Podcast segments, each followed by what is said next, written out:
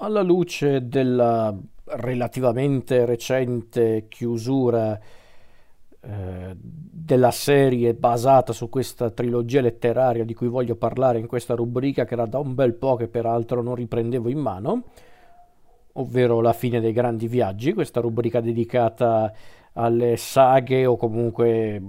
alla serie di libri a tema, a tema fantasy, comunque di genere fantasy, che comunque mi hanno lasciato qualcosa e che,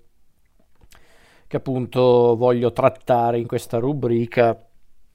parlando anche chiaramente, se ci sono, degli adattamenti che, che appunto sono nati da, da queste opere. E la trilogia di cui voglio parlare, tri- trilogia che poi in un certo senso è diventata anche una serie, ma io mi concentro solo sulla trilogia principale, perché, anche perché i seguiti non li ho letti, quindi non potrei neanche volendo esprimermi al riguardo. Comunque questa trilogia fantasy di cui voglio parlare è molto particolare, molto controversa anche per certe polemiche che aveva scatenato e che scatena tuttora, da quello che ho letto in giro, molto meno rispetto a quando fu presentata al pubblico ormai più di vent'anni fa. Però mm, io la trovo molto interessante. Io comunque sono rimasto molto affascinato da, mm, da, da queste storie, da queste storie scritte dal, dal, dall'autore Philip Pullman e quindi voglio parlare della trilogia nota come Queste oscure materie. Queste oscure materie è una trilogia fantasy creata dallo scrittore britannico Philip Pullman, anzi Sir Philip Pullman, eh, scrittore mm, che si è formato all'Università di Oxford e che è diventato famoso appunto per la trilogia di queste oscure materie che ha venduto moltissime copie nel Regno Unito ma anche al di fuori del Regno Unito. Sicuramente poi grazie anche agli adattamenti cinematografici e televisivi di queste storie il successo della sua saga letteraria è cresciuto ancora di più. E queste oscure materie, che prende il titolo peraltro da, mm, da un, da un estratto del Paradiso Perduto, il romanzo di John Milton, che secondo alcuni è praticamente non solo un'ispirazione eh, palese per Pullman, ma è anche una sorta di, di modello. Anzi, certe persone hanno definito la, la, trilogia di queste oscure materie come una sorta di eh, rivisitazione del Paradiso Perduto di John Milton. Eh, sì, su certi aspetti sì, perché il concetto che sta alla base del racconto di queste oscure materie è quello che c'è anche nel Paradiso Perduto di John Milton, ma invertito. E non aggiungo altro perché altrimenti cosa leggete a fare queste, queste storie. Allora, queste oscure materie, così a una prima occhiata, è un po' il tipico racconto fantasy con... Eh, il nostro bambino, anzi la nostra bambina di turno le prese con una grande avventura, tante peripezie da, da affrontare. E su certi aspetti in effetti è così, queste oscure materie segue perfettamente lo schema del, del viaggio dell'eroe, che è uno, uno schema narrativo molto... Eh, molto ricorrente nel genere fantasy, e quindi appunto ci sono un po' tutti gli elementi del, del viaggio dell'eroe, la nostra protagonista che deve appunto raggiungere un obiettivo, eh, un oggetto magico da utilizzare per, ehm, per appunto raggiungere questo obiettivo, eh, nemici da affrontare, alleati da conoscere, mentori da, da seguire, insomma c'è proprio tutto quanto quello che riguarda il viaggio dell'eroe ma queste oscure materie non è semplicemente appunto un viaggio dell'eroe a tema fantasy, ma è qualcosa di più. E quel qualcosa in più è ciò che ha reso comunque queste oscure materie un prodotto molto contestato, ma anche unico. Unico comunque particolare all'interno della letteratura fantasy, anche solo del Novecento. La storia è quella di una ragazzina, di una bambina di nome Lyra, questa ragazzina che vive in un'Inghilterra che però non è la nostra Inghilterra, ma bensì un'Inghilterra di un mondo alternativo. E sì, avete capito benissimo, infatti questa è una di quelle storie che parla del multiverso, dei mondi alternativi. E quindi in questo mondo alternativo, in questa Inghilterra alternativa, Lyra è la nostra protagonista ed è colei che ci, ci, porta appunto all'interno di questa realtà alternativa in cui peraltro ogni essere umano, ogni persona, è affiancato da un cosiddetto daimon. E i daimon praticamente sono le manifestazioni fisiche dell'anima di ogni essere umano, quindi questo compagno animale che ogni persona che vive appunto in questa realtà non è altro che appunto una manifestazione più o meno fisica del, dell'anima di ogni essere umano.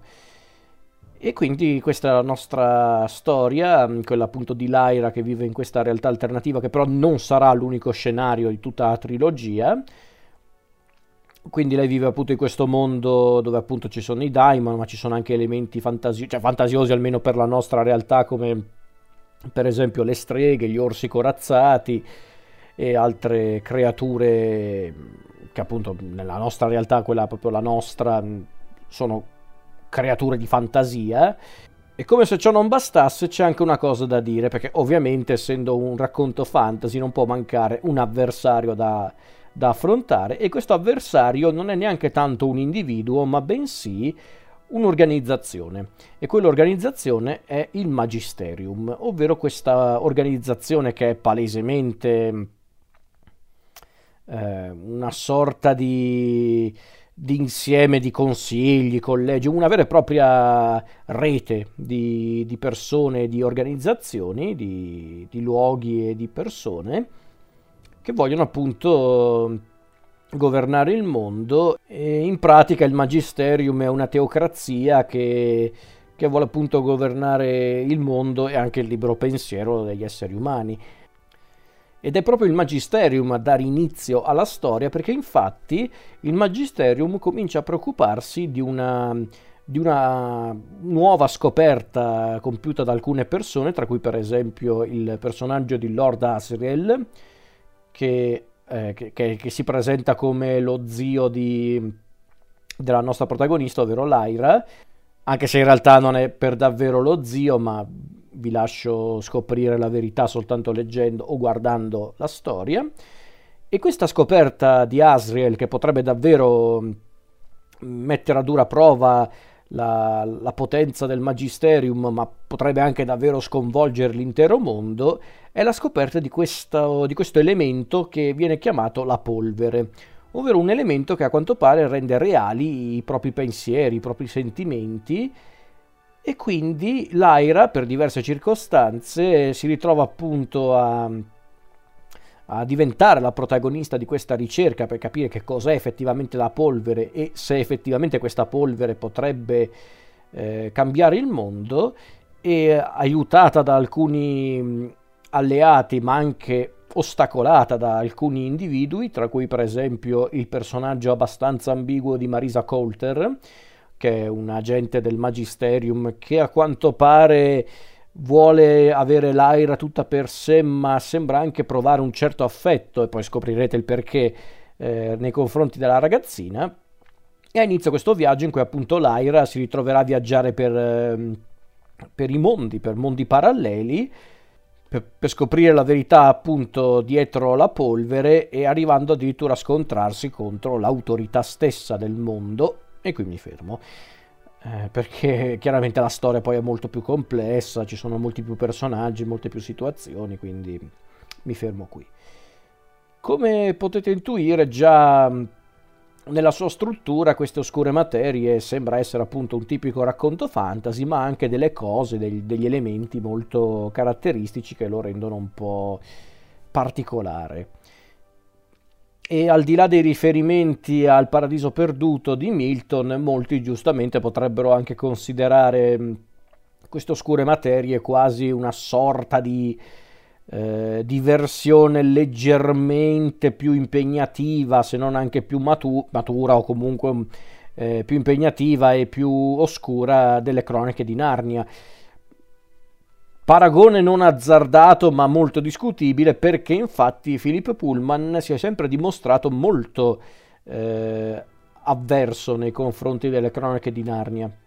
Anzi, più in più di un'occasione Pullman ha confessato di disprezzare le cronache di Narnia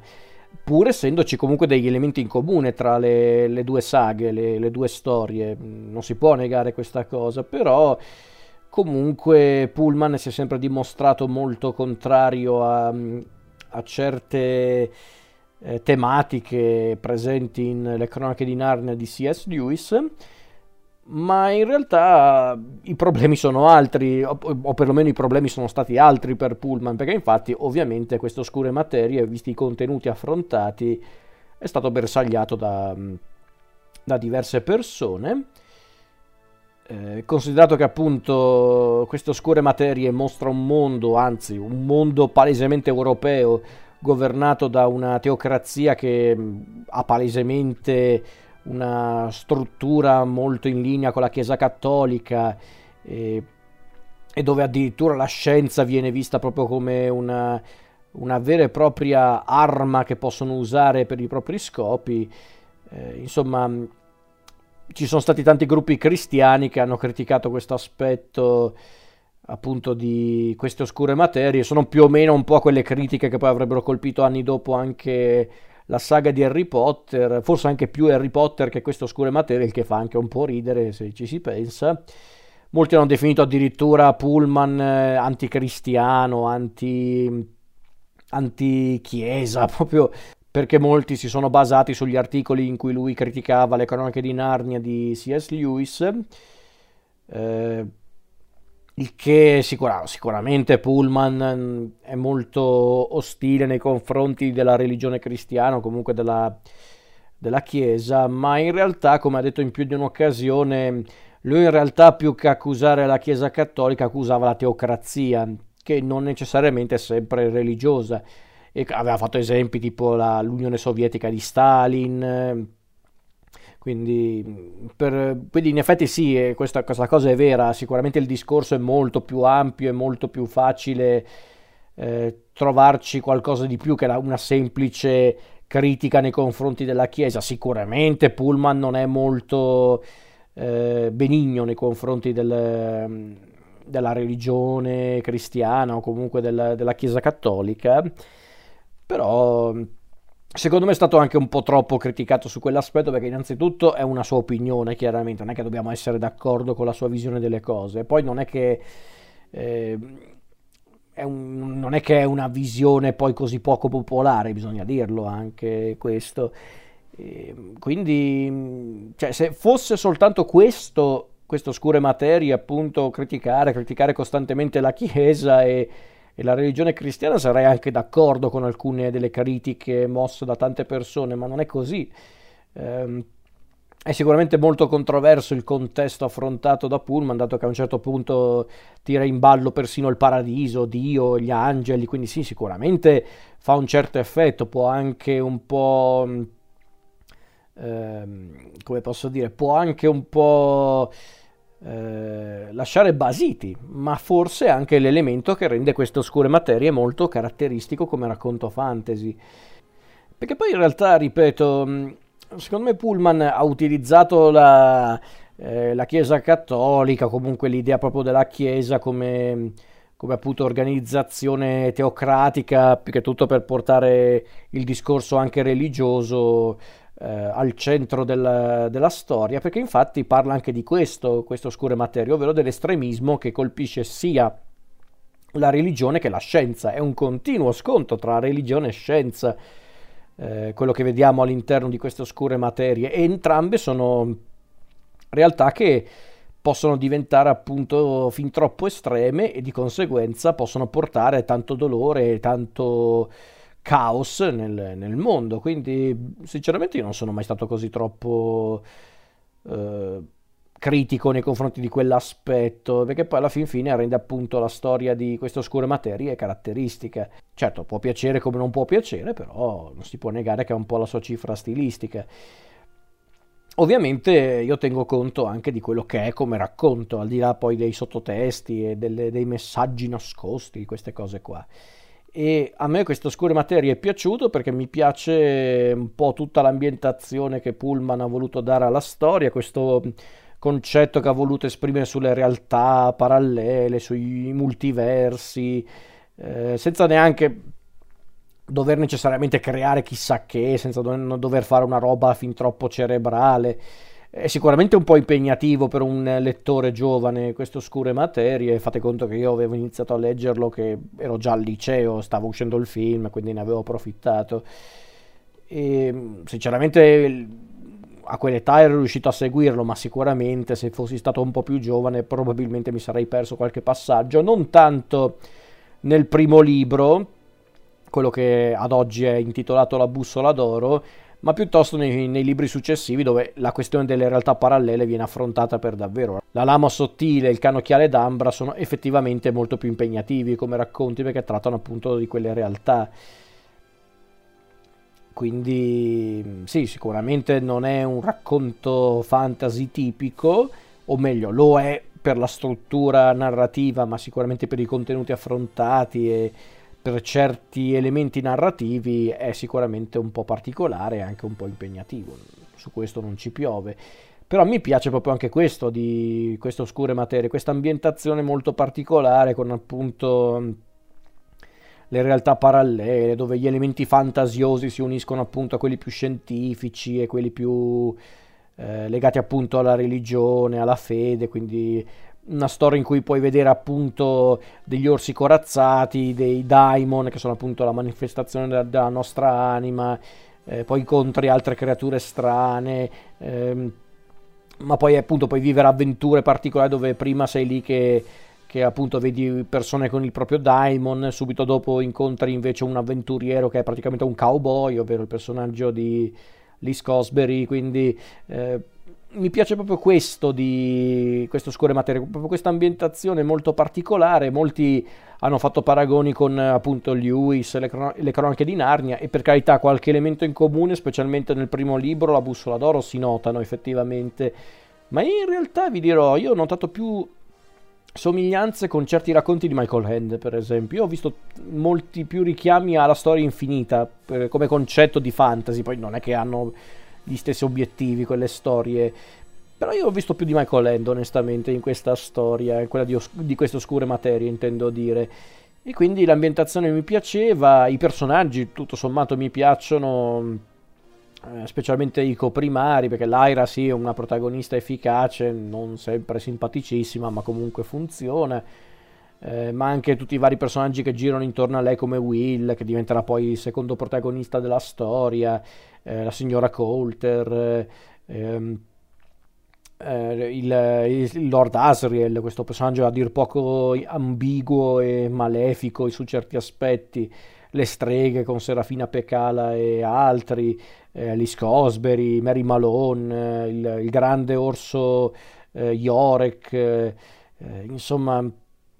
sono tutti personaggi che mi sono rimasti impresso, proprio perché sono proprio descritti con pochi elementi, ma elementi efficaci che li rendono molto sfaccettati. E quindi eh, su quell'aspetto, sulla costruzione proprio di questo mondo fantastico, queste oscure materie riesce ad essere complicato, ma neanche troppo, semplice ma non banale, quindi questa cosa mi piace molto. E ripeto, sicuramente questo rende queste oscure materie molto caratteristico come racconto fantasy, specialmente in un ambito come appunto quella della letteratura fantasy dove ci sono davvero tante storie che sono molto simili fra loro, poi figuriamoci dopo Harry Potter. È stato proprio il caos su quell'aspetto e quindi mi piace molto, mi piace appunto per l'ambientazione, per i personaggi e lo ammetto, sì, anche per le tematiche, perché l'idea appunto di, di raccontare attraverso questa trilogia temi come eh, il libero arbitrio, la lotta peraltro sempre costante tra religione barra fede e scienza, il, um, il bisogno presunto tale di amore, amore inteso anche proprio semplicemente affetto nei confronti di una persona, Insomma, sono tutte tematiche sicuramente non, non tutte facili da, da, presentare, specialmente a un pubblico di lettori giovani, ma comunque è ciò che rende queste oscure materie molto caratteristico e molto interessante come prodotto letterario fantasy per lo più. È vero che Pullman non, non ha mai detto di, di, aver scritto questi libri specialmente per un pubblico infantile o per un pubblico specifico, lui semplicemente ha scritto la sua storia e l'ha fatto. Io posso dirvi questo, io li ho letti non dico in ritardo perché vabbè, quando avevano pubblicato il primo libro di questa trilogia, ovvero La bussola d'oro, era il 95, quindi non, non è che potevo leggerlo già allora e peraltro non saprei dirvi neanche se è arrivato in Italia così presto. Cioè, nel senso, io non so davvero quando è che sono arrivati questi libri in Italia. La bussola d'oro sarà arrivato tipo nel, un anno dopo quello appunto eh, di pubblicazione in, nel Regno Unito. La lama sottile, sinceramente, non so se è arrivato subito o quasi. Eh, il canocchiale d'ambra, che peraltro è arrivato all'inizio del nuovo secolo, nel 2000 penso che li abbiano pubblicati più o meno in concomitanza con il Regno Unito. Non, è, non, sono quei casi, ecco, mettiamola così, non sono quei casi di libri che hanno pubblicato con anni di ritardo perché stava uscendo l'adattamento cinematografico. No, ecco, non hanno fatto questo. Poi sicuramente li hanno ripubblicati sotto una nuova forma quando è arrivato per esempio il film del 2007, infatti la bussola d'oro che ho qui a casa è proprio la versione con la copertina che raffigura la locandina del film, quindi è andata così. E io nel 2007, appunto, visto che stava uscendo questo film, peraltro era anche un periodo in cui il fantasy sembrava mm, essere tornato in auge al cinema, visto il grande successo del Signore degli Anelli, della saga di Harry Potter, era proprio un periodo in cui molti stavano cercando di proporre nuove saghe fantasy al cinema o anche solo film fantasy, periodo molto particolare che mm, che sfornava non prodotti sempre eccezionali, anzi la maggior parte erano abbastanza bruttarelli, a volte c'erano anche delle belle sorprese come per esempio Stardust di Matthew Vaughn basato sul racconto di Neil Gaiman, Stardust io lo adoro onestamente, e poi arrivò appunto questo, questo film, appunto La bussola d'oro, che era il primo adattamento del primo romanzo di questa trilogia, prodotto da quelli che avevano realizzato eh, i Signori degli Anelli per quanto riguarda la confezione mi sembra che fu proprio la Weta Digital a, a, lavorare al film e quindi ero rimasto incuriosito da questa nuova saga fantasy che poi però non ha avuto eh, successo al cinema. O meglio sì ha avuto successo ma eh, non è andata avanti per diverse circostanze perché il pubblico comunque non aveva apprezzato tantissimo il film. Per di più a quanto pare la crisi economica del 2008 aveva comunque anche frenato tante produzioni ad alto budget, poi non so se quella è la solita scusa che tirano in ballo per giustificare appunto saghe o franchise che non sono più andati avanti, però sicuramente ha contribuito e quindi recuperai la bussola d'oro, lo iniziai a leggere e lo, lo finì anche in poco tempo perché mi aveva comunque preso non capivo cosa c'era di così interessante per andare avanti, infatti ho aspettato anni prima di recuperare gli altri due libri e finire questa saga. Poi l'ho fatto, ho recuperato la lama sottile il canocchiale d'ambra e devo dire che finendo tutta la trilogia avevo un quadro più completo e quindi mi sono detto, beh sì, è stata comunque molto interessante come avventura, è stata un'avventura molto curiosa, interessante e quindi sì, direi che l'approvo. Ecco pur, pur, non essendo necessariamente uno dei miei racconti fantasy preferiti, pur essendo anche secondo me una, una saga letteraria anche non priva di difetti, secondo me, perché secondo me a volte Pullman si, si perde un po' all'interno della narrazione, non dico che diventa a un certo punto confusionaria la storia, quello no, però sicuramente a un certo punto Pullman secondo me era anche un po' perso. E forse la lama sottile gira un po' troppo a vuoto come racconto. Era necessario perché comunque doveva eh, rispondere a qualche domanda doveva prepararci per quello che avremmo visto nel cannocchiale d'ambra che paradossalmente al contrario della lama sottile invece ha talmente tanti di quegli eventi che a un certo punto io ero lì eh, che proprio ero lì che ero arrivato proprio ansimante alla fine, però comunque è stato piacevole da leggere. Io non me l'aspettavo così complicato dopo la bussola d'oro, perché ok, la bussola d'oro aveva degli elementi un po' particolari, ma non così controversi. Infatti, quando, eh, quando avevo letto il libro, sì, avevo, avevo letto in giro che c'erano appunto queste polemiche legate a appunto la trilogia, ma sinceramente io non, non, le notavo in La bussola d'oro. Secondo me si notano di più andando avanti, specialmente nel canocchiale d'ambra, che è l'ultimo racconto. Diciamo che andando avanti con i libri si notano di più appunto questi parallelismi tra il magisterium e il cristianesimo, eh, la questione dell'autorità, ci sono anche tanti elementi legati al calvinismo, quindi ok, nel senso quelle cose si notavano di più nei seguiti, però comunque l'avventura l'ho seguita, mi ha colpito. E come dicevo mi aveva colpito l'ambientazione, l'idea poi del multiverso mm, è un concetto che non è poi così onnipresente all'interno del, della, della, narrativa fantasy, cioè sì ci sono tanti racconti, tante saghe o, o anche solo racconti singoli come il già citato La storia infinita che trattano appunto la questione dei mondi fantasiosi, dei mondi paralleli, c'è persino uno dei racconti di Narnia che tratta questo aspetto, quindi per carità, sì, ci sono, ma forse trattato in maniera così diretta come in queste oscure materie, mm, diciamo che non è così frequente vedere un racconto del genere nell'ambito della letteratura fantasy. Quindi l'ambientazione mi piaceva, il contesto appunto del multiverso era molto interessante. Eh, le tematiche erano molto temerarie, ma forse appunto erano, erano, quelle giuste per un racconto del genere, e poi adoravo i personaggi, sia quelli buoni, tra virgolette, che quelli, tra virgolette, cattivi, perché infatti ho detto tra virgolette per entrambi, perché anche qua c'è un altro elemento che forse per l'epoca, ma anche per adesso, è una cosa abbastanza insolita per un racconto fantasy, ovvero la volontà di trattare i personaggi in maniera molto sfaccettata anche per quanto riguarda il loro ruolo all'interno della storia, quindi i buoni e i cattivi non sono per davvero eh, così facili da identificare assolutamente a partire dai personaggi forse più cioè due dei personaggi più importanti della serie ovvero Lord Asriel e la signora Coulter eh, lei che sembra all'inizio, la signora Colter, intendo dire la cattiva, eh, scopriamo che in realtà anche lei è un personaggio molto più profondo di quello che sembra e anche molto più ambiguo. Eh, la stessa cosa Lord Asriel che sembra essere un po' il mentore e la guida di, di Lyra, ma poi scopriamo che anche in realtà anche lui è un personaggio molto oscuro, molto anche, anche molto particolare e talvolta spaventoso, quindi mi piace anche questo aspetto molto particolare con cui Pullman ha voluto caratterizzare un po' i personaggi, anche se chiaramente si può fare una distinzione tra buoni e cattivi all'interno di,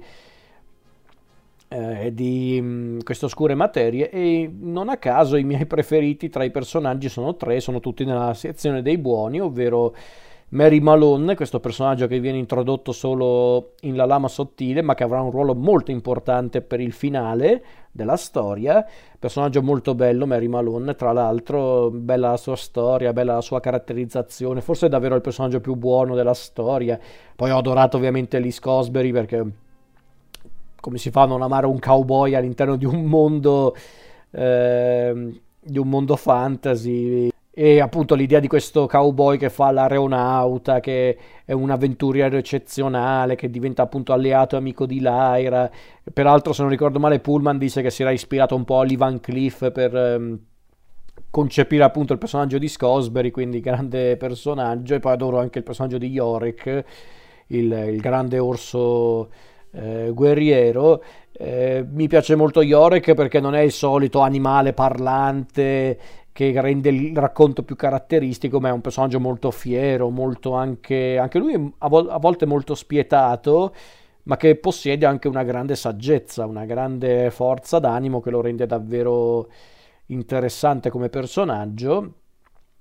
E appunto, quindi la saga l'ho, l'ho, l'ho seguita volentieri, l'ho letta molto volentieri, vorrei anche rileggerla prima o poi e chiaramente era inevitabile e infatti un giorno hanno provato a portarla prima sul grande schermo e poi, come succede per le saghe fantasy che non hanno successo al cinema, sul piccolo. E quindi vorrei parlare anche degli adattamenti di questa saga. Il primo tentativo è stato fallimentare perché hanno provato a portare questa trilogia al cinema con il film di Chris Waits del 2007 La bussola d'oro, film che Waits ha anche sceneggiato e alla fin fine è soltanto l'adattamento del primo romanzo, anzi nemmeno del primo romanzo, di buona parte del primo romanzo, perché in realtà il finale del romanzo non viene pure inserito in questo film, doveva essere l'apertura del prossimo. E non mi ricordo questo film quando ero andato a vederlo al cinema, quando ancora era aperto il, il uno dei cinema del paese, quello più grosso, che è ancora lì tra l'altro, ma nessuno lo usa più. Alquanto triste, però comunque eh, ero andato a vederlo in quel cinema, era il cinema che aveva peraltro l'esclusiva delle saghe fantasy, quindi aveva sempre Harry Potter, il Signore degli Anelli, e quindi chiaramente chiamiamoli scemi se hanno voluto approfittarne. Ero andato a vederlo e, e non lo so, mi aveva suscitato sentimenti contrastanti perché non mi ha fatto né caldo né freddo, ecco, non mi ha fatto schifo, ma non mi ha neanche entusiasmato. Perché sul piano puramente tecnico e visivo, nulla da dire, è fatto molto bene. E sinceramente l'ho riguardato anche non molto tempo fa e devo dire che è invecchiato anche bene, secondo me, per gli effetti speciali, per la resa scenica, le musiche di Alexander Spla, eh, le scenografie Insomma, su quell'aspetto è un film che funziona. Secondo me come fantasy cinematografico fa il suo effetto. Un po' particolare, sì, per carità, ma forse poteva essere anche quello eh, il motivo per cui molti volevano puntare su questa saga. Diciamo che le tematiche più eh, complicate del, della trilogia le hanno molto edulcorate in questo primo film, poi chissà se sarebbero andati un po' più in profondità con i film successivi, ma non lo sapremo mai a questo punto. Ehm, è un film che secondo me aveva anche bene o male azzeccato il cast, mm, non tanto la protagonista mm, eh, Lyra, ovvero Dakota Blue Richards, che secondo me è abbastanza irritante, devo essere onesto, ma non tanto lei come attrice, ma proprio il, come l'hanno, l'hanno, diretta. In realtà lei secondo me come attrice non è neanche malaccio, perché poi l'ho vista anche in altri film o nella serie mm, televisiva britannica Skins, dove è molto brava secondo me. Quindi mm, probabilmente era semplicemente un po' giovane, quindi non era molto convincente, però ok. Eh, però il resto del cast non era male, secondo me. Nicole Kidman come Marisa Coulter, secondo me funzionava di per sé. Come anche Daniel Craig come Lord Asriel, che appare poco, però secondo me come physique du roll era azzeccato.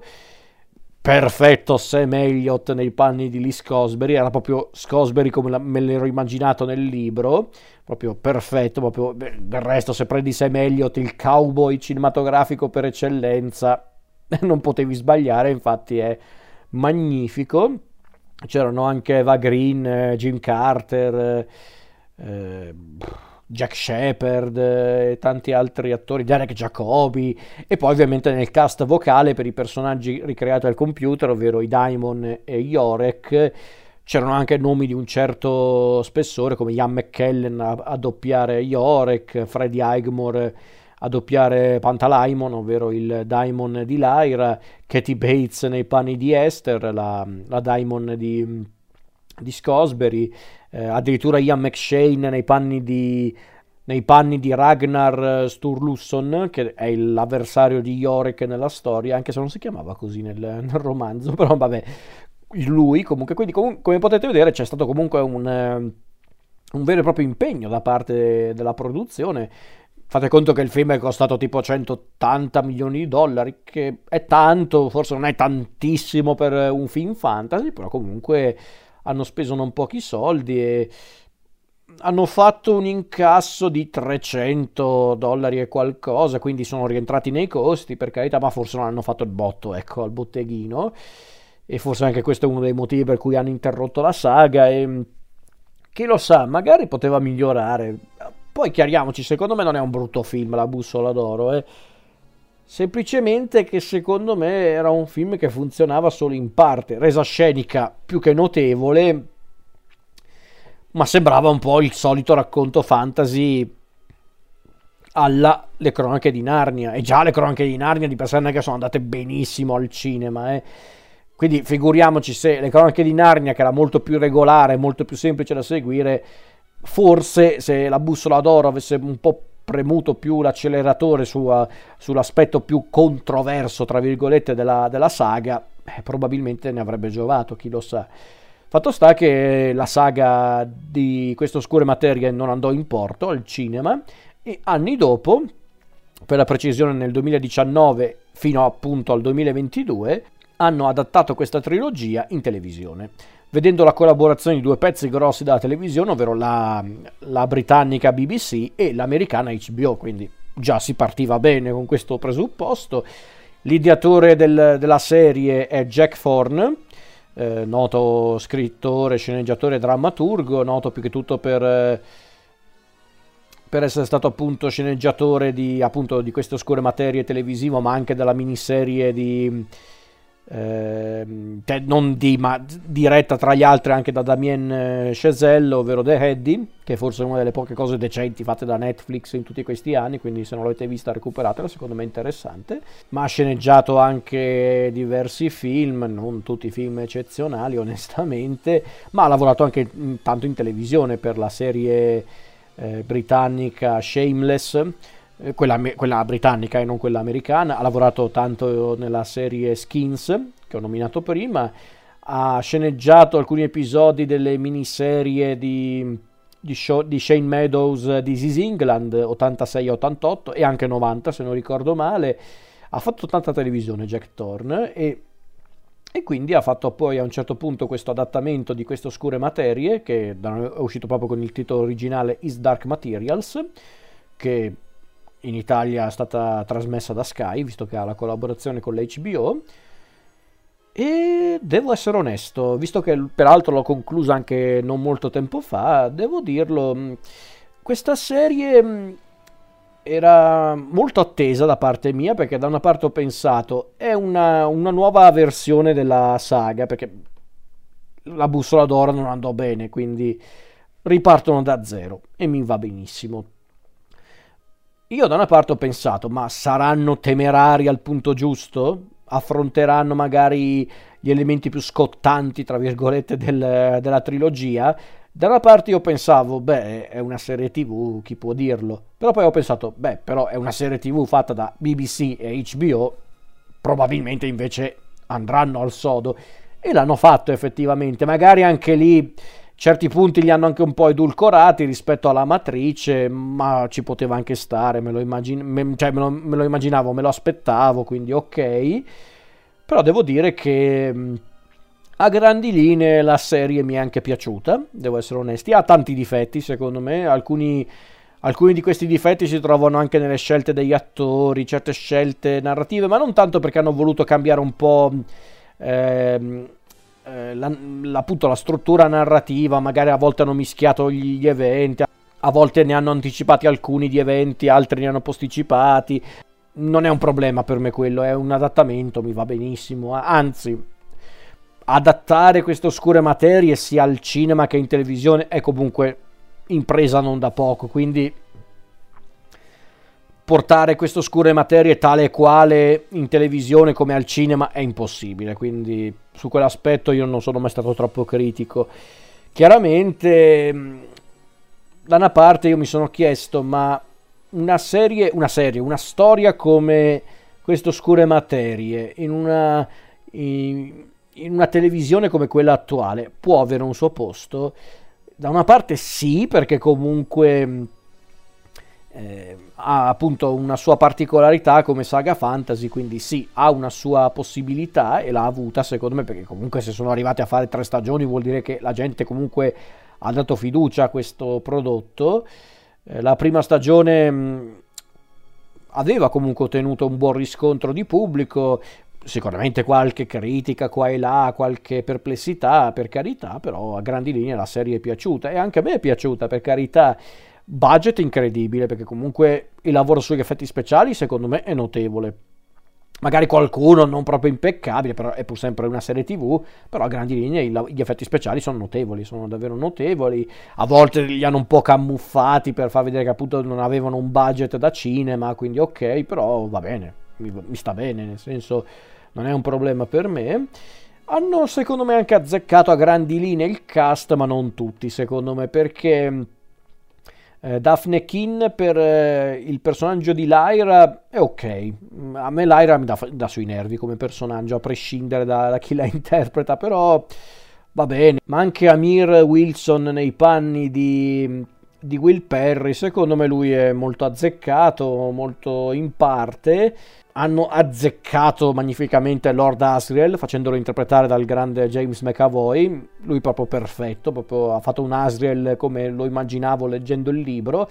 Secondo me invece non hanno azzeccato moltissimo la signora Coulter, non tanto per colpa dell'attrice, perché Ruth Wilson è una brava attrice, lo so perché l'ho vista altrove, quindi so che lei è molto brava ma hanno voluto rendere Marisa Colter un po' più espansiva, un po' più anche macchiet- neanche macchiettistica, un po' sopra le righe. Onestamente non, non mi ha fatto sempre impazzire, anzi. Un po' mi è dispiaciuto anche che non abbiano voluto valorizzare personaggi come Father Coram oppure Macosta, eh, che vabbè ok, poi non avevano ruoli di grande impatto nel resto della storia, però un po' mi è dispiaciuto vederli un po' sacrificati, anche John Fa. Eh, un po' mi è dispiaciuto, però per esempio mi sono piaciuti Yorek, mi è piaciuta molto Mary Malone interpretata da, da Simone Kirby, lei proprio perfetta secondo me. Eh, per quanto abbiano voluto modificare una cosa riguardo la sua storia, che non è che mi dà fastidio tanto per la modifica, ma perché è palesemente una cosa che hanno fatto per seguire un po' questo clima eh, di politicamente, neanche di politicamente corretto, di eh, di giustizia sociale che ormai va un po' per la maggiore in tutti i prodotti di intrattenimento. Mi ha, un, mi ha, fatto un po' storcere il naso per quello, ma non tanto per l'idea in sé, anche se in realtà anche le motivazioni che hanno spinto Mary Malone a fare una determinata cosa le hanno un po' modificate in maniera molto discutibile, secondo me, però anche lì è un adattamento, accetto questa cosa. C'è anche Andrew Scott, non dico a fare quale personaggio che però comunque mi è piaciuto per dire, ma anche il fatto che abbiano preso Liz Cosberry, uno dei miei personaggi preferiti della saga, e l'abbiano voluto leggermente modificare, facendolo peraltro interpretare da un attore che io non avrei mai immaginato come Liz Cosberry, ovvero l'Immanuel Miranda, attore, cantautore abbastanza noto, specialmente per i danni che ha causato con le sue canzoni in film come Oceani e soprattutto Encanto, però Sto scherzando, eh, chiaramente, però eh, a parte questo, in realtà l'Immanuel Miranda mi ispira anche simpatia quando lo vedo, quindi non mi dispiaceva. Però per dire, Liz Cosberry non è più il, il texano duro, eh, proprio tostissimo, proprio il, il, il cowboy fatto e finito, è diciamo più una sorta di avventuriero scanzonato, una simpatica canaglia ma è una versione del personaggio che non mi dispiace, un po' per merito di Emmanuel Miranda, ma anche proprio per come lo hanno scritto. Si vede che che Jack Thorne e gli altri autori simpatizzavano più per alcuni personaggi che per altri, eh, secondo me, perché palesemente si divertivano di più a scrivere Scosbury e Lord Asriel piuttosto che altri personaggi, ma anche qua è un adattamento, ci può anche stare. E a grandi linee, quindi la serie non mi dispiace per come hanno adattato il, i racconti di Pullman, per come hanno voluto presentarli al pubblico, comunque concedendosi anche non pochi rischi per appunto presentare le tematiche più, eh, più controverse del, della trilogia. Hanno dovuto pagare il prezzo purtroppo della pandemia, la produzione intendo dire di, di questo adattamento televisivo, perché infatti, perché infatti Is Dark Materials doveva girare praticamente tutte e tre le stagioni in contemporanea. Per quale motivo? Per non far crescere troppo i due protagonisti eh, Daphne Keane e, e, Amir Wilson è una cosa abbastanza tipica eh, perché l'avevano fatto anche per esempio per l'adattamento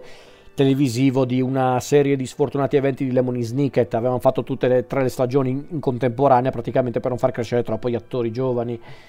Il problema è che purtroppo Is Dark Materials è stata una di quelle serie che si è dovuta fermare a causa della pandemia perché infatti la prima stagione è arrivata nel 2019, la seconda nel 2020, ma praticamente avevano già girato tutta la stagione, anche se mancava un episodio che poi non hanno più girato. Era un episodio dedicato completamente al personaggio di Asriel, il personaggio di James McAvoy, ma purtroppo per una serie di circostanze hanno dovuto eh, saltare quelle, quell'episodio e poi nel 2022 è arrivata la terza stagione e purtroppo a causa dei, appunto, del set chiuso e dei ritardi e appunto delle attese dovute alla pandemia, eh, purtroppo Daphne Keane e, e, e, Amir Wilson sono palesemente più cresciuti, ma hanno comunque giustificato questa cosa eh, rendendo un po' la storia un po' tirata per i capelli, però non è che si poteva fare chissà che. E, ehm,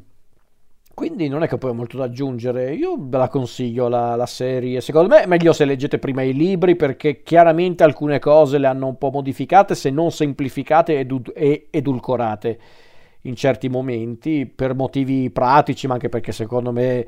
temerari quanto volete la HBO e la BBC, ma sapevano che se